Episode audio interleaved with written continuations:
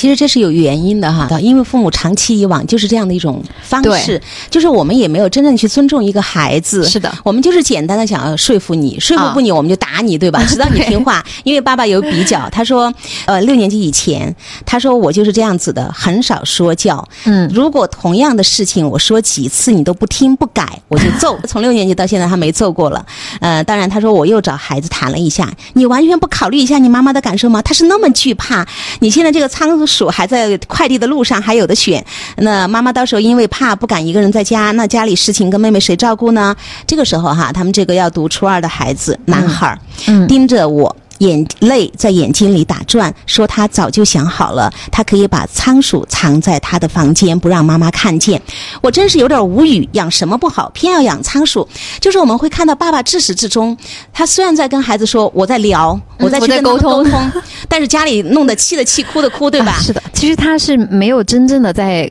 沟通啊，就是沟而 不通。我们好像是在互相的交流，但实际上真的是没有通啊。你看啊，最后这个孩子已经把这个仓鼠下单了之后呢，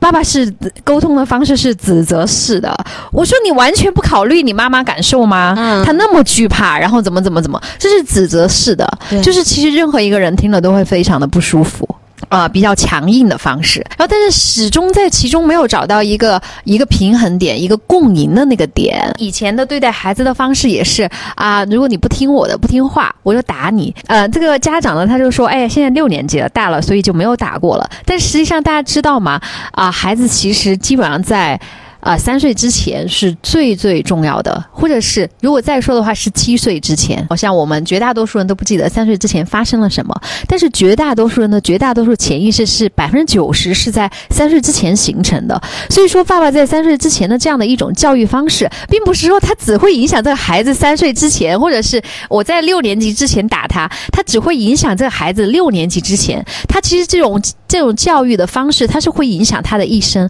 因为他会形成他的潜意识。是形成他的这样的一个模式，一个沟通的模式，就是他没有尊重到孩子的感受，是打压式的、控制式的，然后家长的权威，然后这样子，所以说他其实会影响到孩子。他长大了之后，他也没有办法去尊重妈妈、尊重爸爸，甚至他以后当自己有了孩子之后，他也会用这样的方式去对待自己的孩子。而且在整个这段描述里面，还有一个问题，你看，孩子其实养过狗。嗯但是最后狗长大了，他就不喜欢了，嗯、好像小时候萌萌的，但是长大了我不知道狗有这么多变化。嗯、孩子说不喜欢就不喜欢，就送别人了，对吧？对。然后兔子我养了一段时间，哎然后也不养了， 然后杀就杀了呗，哥哥一点感觉都没有。所以关于生命这一点，就是我们说在这个里面我们会看到很多问题。呃，还有一点哈，伊曼老师，其实孩孩子最后他想了一招，嗯、就是怎么解决。其实孩子有在动脑筋，他说我可以把。仓鼠藏在我的房间里，嗯、养在我的房间里，不让妈妈看到。嗯、妈妈不看到就不会惧怕。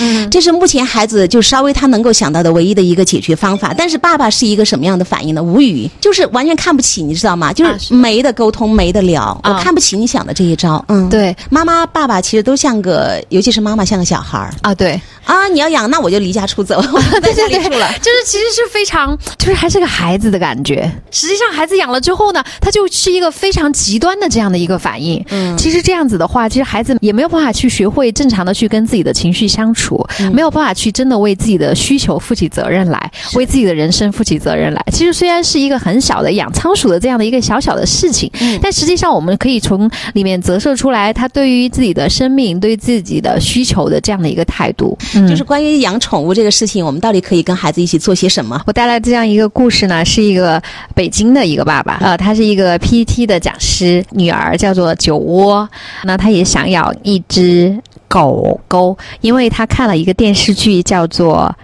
警花与警犬》，特别对这个电视剧特别特别的感兴趣，所以说有一天呢，这个酒窝就突然对爸爸说：“爸爸，咱家养一条狗吧。”然后爸爸这个时候没有呃否定他或者是什么样，就是很认真的去问他：“哦，那你想好养什么样的狗了吗？这个孩子就说啊，我想养警犬，我想养什么什么样的警犬，就像那个电视剧里面那样的警犬。爸爸就非常耐心的去听女儿到底想要什么，就这个时候没有任何的去否定或者是打压，告诉他不 OK 不可以。然后女儿就眉飞色舞的去讲啊，哇，这个电视剧里面的这个警犬啊，各个的名字、各个的外形、各个的功能、各个的呃他们的英雄事迹，然后诸如此类的讲。特别的开心，然后爸爸呢就非常认真的、非常耐心的，然后去听这个孩子去讲。讲完了之后，然后爸爸就去去问自己，去跟自己内心核对：我的孩子现在有这样的一个需求，他想要这样的一条狗，那我可以接受吗？这个爸爸他问了自己之后，他发现呢，就是现在自己和妻子正处在这个事业的转折期，如果要养一条狗，他需要更多的照顾，所以其实自己是不能够接受的。所以他这个时候就非常直接的、非常清晰的去跟孩子做了这样的一个表达，就说：“哎，现在呃，我们处在这样的一个事业的时期、转折期哈，我们也非常非常的忙。如果我们要再添一个狗狗的话，我们需要花费更多的时间还有精力去照顾。所以说呢，我们没有办法做到。他没有去指责、责备孩子不应该有这样的一个需求，很诚恳的去提出了自己的这样的一个困难。当时这个孩子呢。”听了之后呢，能够接受，只是说他很失望，觉得很无奈。但是女儿呢，因为她从小的时候就被很好的被对待，因为她爸爸有很好的成长，一个很有爱的家庭，